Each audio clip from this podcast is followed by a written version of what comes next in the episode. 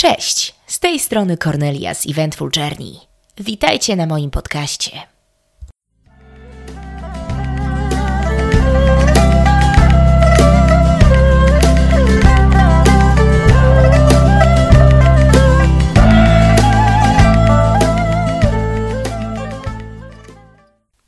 Cześć, witajcie raz jeszcze. Jest to drugi odcinek podcastu Eventful Journey i zgodnie z zapowiedzią w tym odcinku opowiem Wam nieco o chińskim modelu wychowywania dzieci. Tak jak już wiecie, od właściwie dokładnie w tej chwili już pół roku mam e, przyjemność, czasem nieprzyjemność, ale tak, uczę angielskiego w Pekinie i to oczywiście daje mi duże pole do obserwacji interakcji moich uczniów z ich rodzicami. E, Ponadto odbyłam też liczne rozmowy z moimi współpracowniczkami i wieloma innymi osobami. I też dotarłam do paru ciekawych publikacji.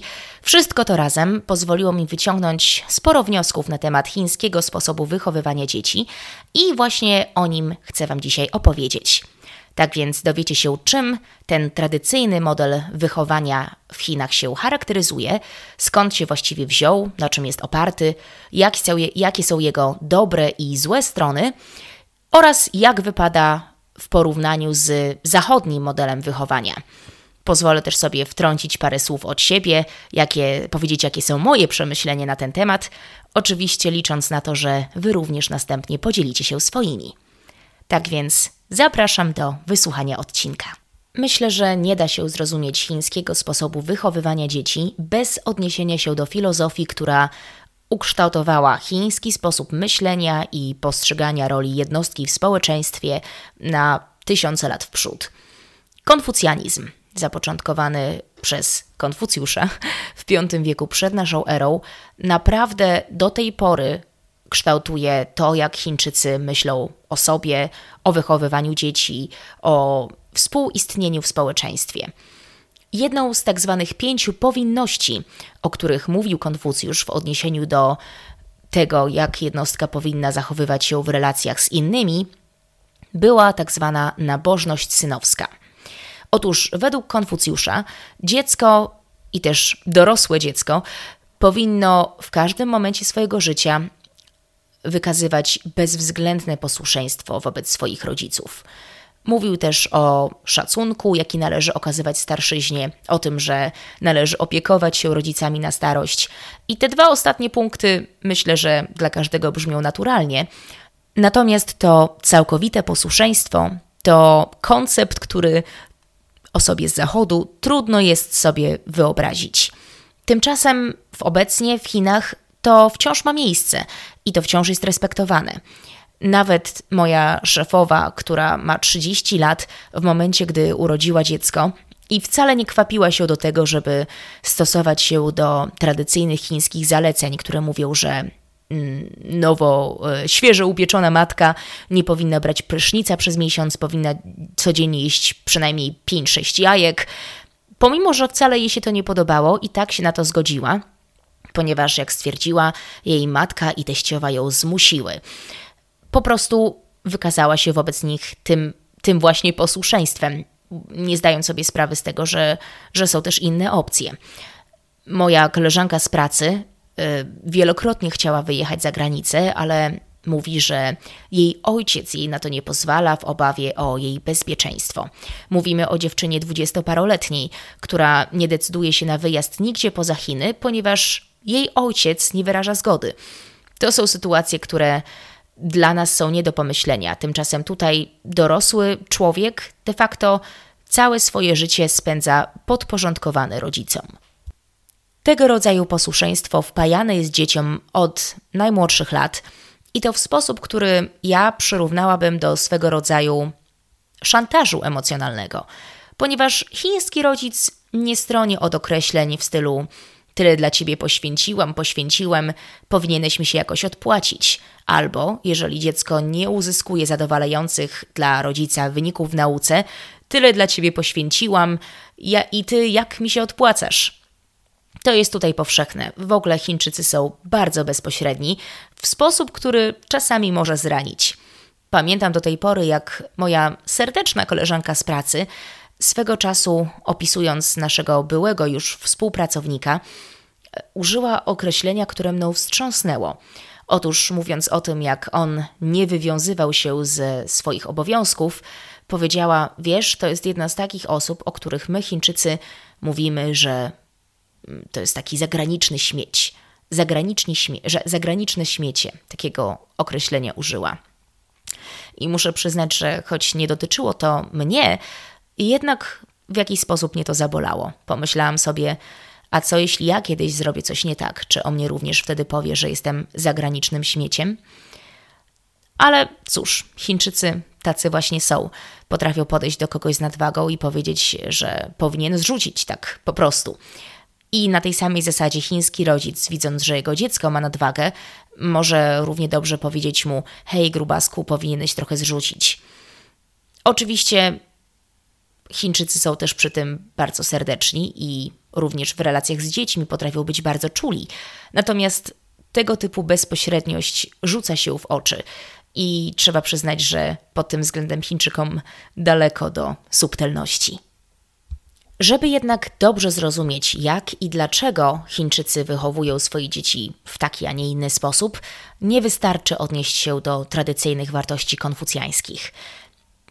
Myślę, że nigdzie indziej na świecie tak ogromnego wpływu na sposób wychowywania dzieci e, nie ma system edukacji.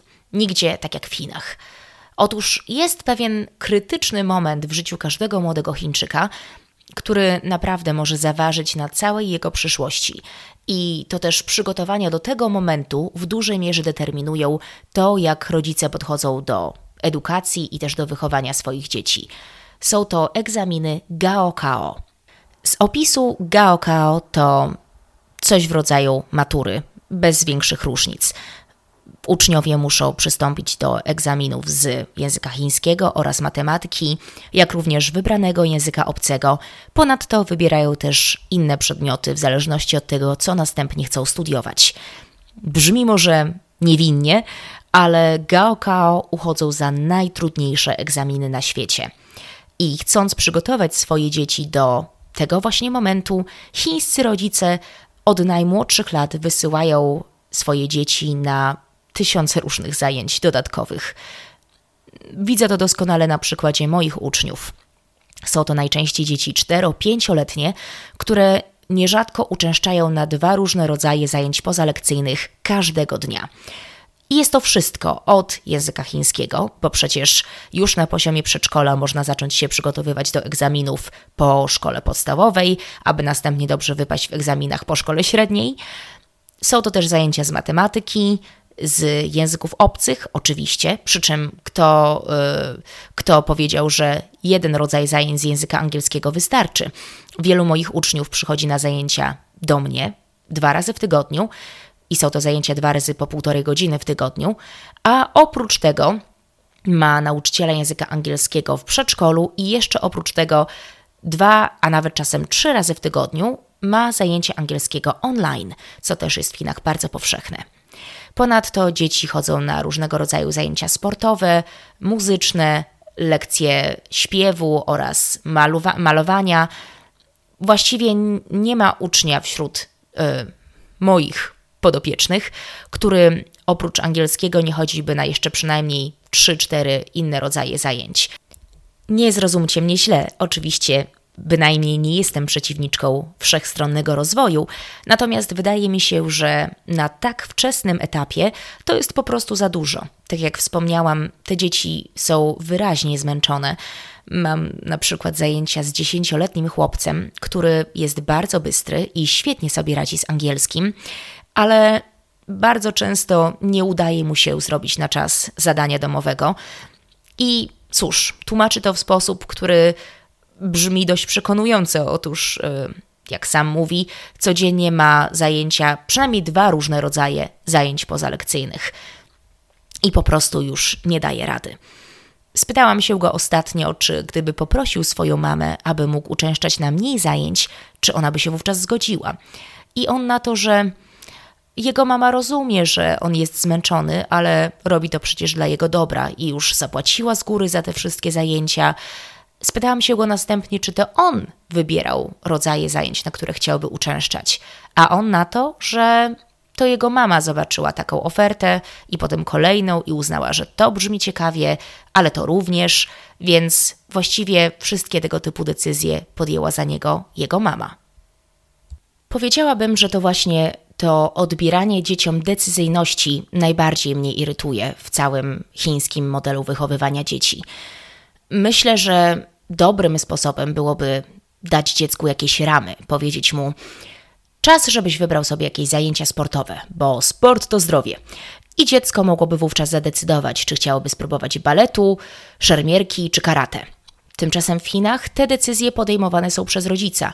To rodzic wymyśla sobie, czy chciałby, aby jego dziecko grało w tenisa, w ping-ponga, czy może biegało.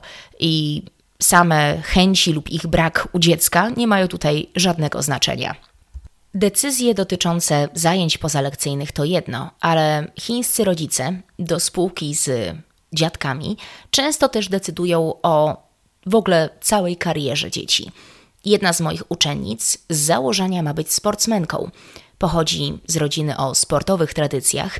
Jej matka swego czasu była mistrzynią badmintona, obecnie jest trenerką. Jej ojciec natomiast e, był nawet mistrzem świata w pływaniu. I to też są decyzje, na które znowuż wpłynęła babcia tej dziewczynki, która zadecydowała, że jej córka będzie grała w badmintona. I teraz ta właśnie babcia razem z rodzicami Summer, bo tak się ta uczennica nazywa, Chińczycy dobierają fantastyczne imiona angielskie, zadecydowała, że Summer ma również być sportsmenką. Dlatego też właśnie zwracają też taką uwagę na naukę języka, ponieważ zdaniem babci Summer poniekąd słusznie Osoba reprezentująca kraj na zawodach sportowych za granicą powinna również być w stanie wypowiedzieć się w jakimś języku obcym, aby dobrze się zaprezentować. I dlatego też właśnie babcia Summer ćwiczy z nią angielski każdego dnia, pomimo że sama nie mówi ani słowa w tym języku, ale odtwarza dla niej nagrania, które wcześniej ja i moja City przygotowujemy dla naszych uczniów i ćwiczy z nią jak tylko może, pomimo. Yy, własnej nieznajomości języka. Co znowuż też budzi szacunek. Z jednej strony widać, że Chińczycy chyba aż, no nawet nie chyba, moim zdaniem zdecydowanie aż zanadto ingerują w przyszłość swoich dzieci, ale z drugiej strony ich zaangażowanie w ich edukację i to, ile sami poświęcają na to czasu, energii i pieniędzy, też naprawdę robi wrażenie. Mówiąc o zaangażowaniu chińskich rodziców i też o tym, jaki to może mieć wpływ na samo dziecko, nie sposób nie wspomnieć o pewnej pani imieniem Amy Chua. Amy Chua to Chinka, właściwie Amerykanka chińskiego pochodzenia. Urodziła się i wychowała w Stanach. Jej rodzice byli Chińczykami, którzy wyemigrowali do Stanów Zjednoczonych. Jest to osoba, która osiągnęła ogromny sukces.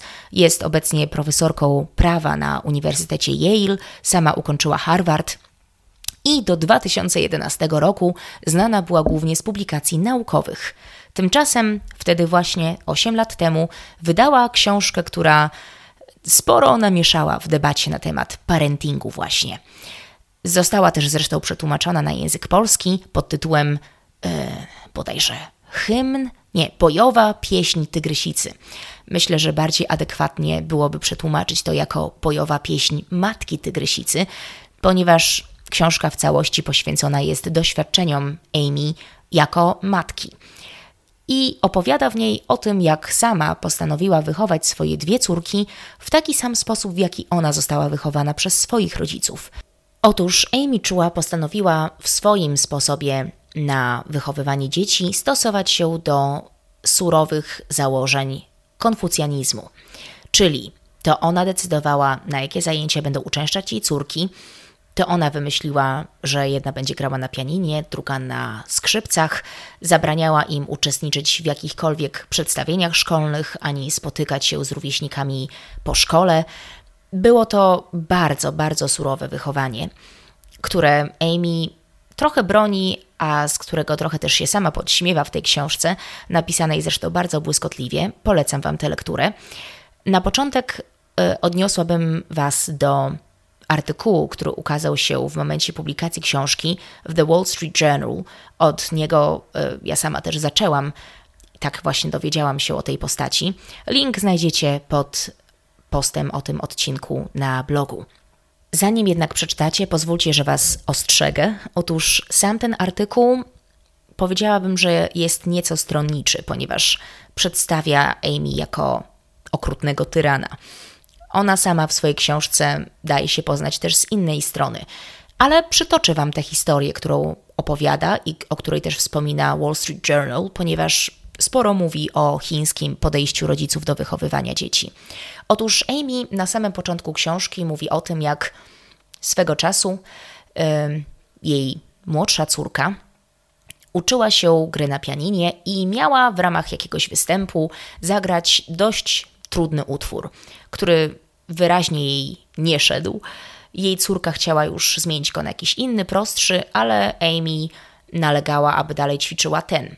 Nalegała do tego stopnia, że zmusiła córkę do tego, aby ćwiczyła dzień i noc, odmawiała jej przerw na wodę, ani nawet na wyjście do łazienki, zabrała jej wszystkie zabawki do samochodu i powiedziała jej, że jeżeli nie nauczy się tego utworu, oddaje wszystkie do domu dziecka i nigdy też nie kupi jej żadnych prezentów.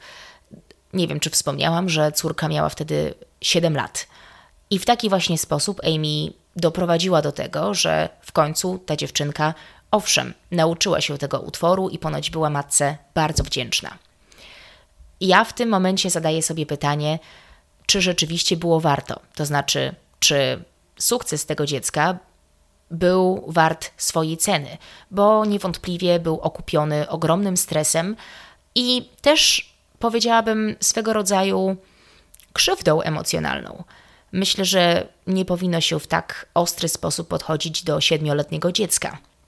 A jednocześnie sama autorka argumentuje, że jej córka była w siódmym niebie i była sama z siebie dumna i że jej zdaniem nic nie buduje lepiej charakteru i pewności siebie, aniżeli sukces wynikający z tego, że osiągnęło się coś, co wydawało się poza naszym zasięgiem.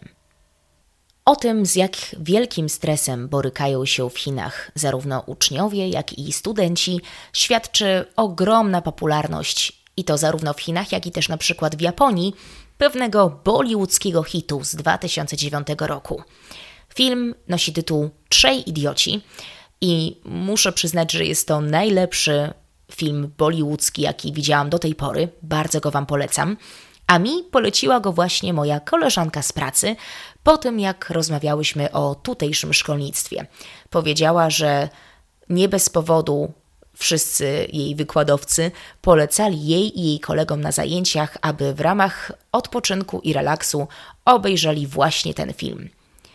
W wielkim skrócie jest to opowieść o trzech przyjaciołach, którzy poznają się na początku studiów na pewnej prestiżowej uczelni technicznej w Indiach i od tego momentu są nierozłączni i też przeżywają razem różne przygody.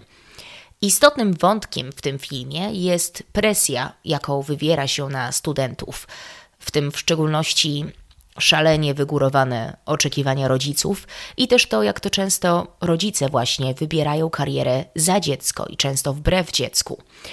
Myślę, że to właśnie dlatego ten film cieszył się takim powodzeniem w Chinach i też właśnie w Japonii. Obydwa te kraje niestety przodują w statystykach, jeśli chodzi o liczbę samobójstw e, i prób samobójczych wśród młodzieży. Jak chyba widać i słychać, ja mam temu systemowi sporo do zarzucenia. Może też dlatego, że mnie wychowano zupełnie inaczej. Model wychowania w mojej rodzinie to było y, założenie pełnej wolności. Ja zawsze wybierałam, na jakie chcę chodzić zajęcia. Ja sama wymyśliłam, do jakiej chcę pójść szkoły średniej, do jakiego gimnazjum, do jakiego liceum. Kiedy chciałam się uczyć wszystkiego w gimnazjum, to było to oczywiście szanowane, ale tak samo szanowano też potem moją decyzję o tym, żeby w liceum skupić się na nauce języków i na sportach. Po prostu oświadczyłam wtedy, że te dziedziny najbardziej mnie interesują, a z innych przedmiotów mogę mieć gorsze oceny. I nie, nie spotkało się to z oporem. Tak więc w moim przypadku wyglądało to zupełnie inaczej i uważam, że bardzo dobrze wyszłam na, na tej mojej decyzyjności. A jeśli chodzi o system chiński, cóż, z jednej strony jest on krzywdzący emocjonalnie, takie jest moje zdanie, z drugiej jednak nie da się ukryć, dzięki tego typu podejściu każdy uczeń ma możliwość osiągnąć jakiś poziom. Nie każdy będzie mistrzem w danej dziedzinie, ale każde dziecko poprzez ciągłe próby i codzienną praktykę, czy to jeśli chodzi o naukę języka, czy to w jakiejkolwiek innej dziedzinie, może być przynajmniej dobre. I też rzeczywiście należy przyznać, że chińscy rodzice, owszem, poświęcają dużo czasu i pieniędzy na to, aby ich dzieci były perfekcyjne. A jakie jest Wasze zdanie na temat chińskiego sposobu wychowywania dzieci? Co Wam się w nim podoba, a co nie? Jaki Waszym zdaniem jest w ogóle najlepszy sposób na wychowanie dziecka? Może moglibyście przytoczyć jakieś konkretne metody czy, czy konkretne modele? Jak Was wychowano, to jest też kwestia, która mnie ciekawi. Czy Wasi rodzice byli surowi? Jeśli tak, to czy w takim samym stopniu lub w taki sam sposób jak rodzice chińscy? Dajcie znać w komentarzach na blogu, a ja tymczasem żegnam Was w tym odcinku i pozdrawiam serdecznie. Do usłyszenia niebawem.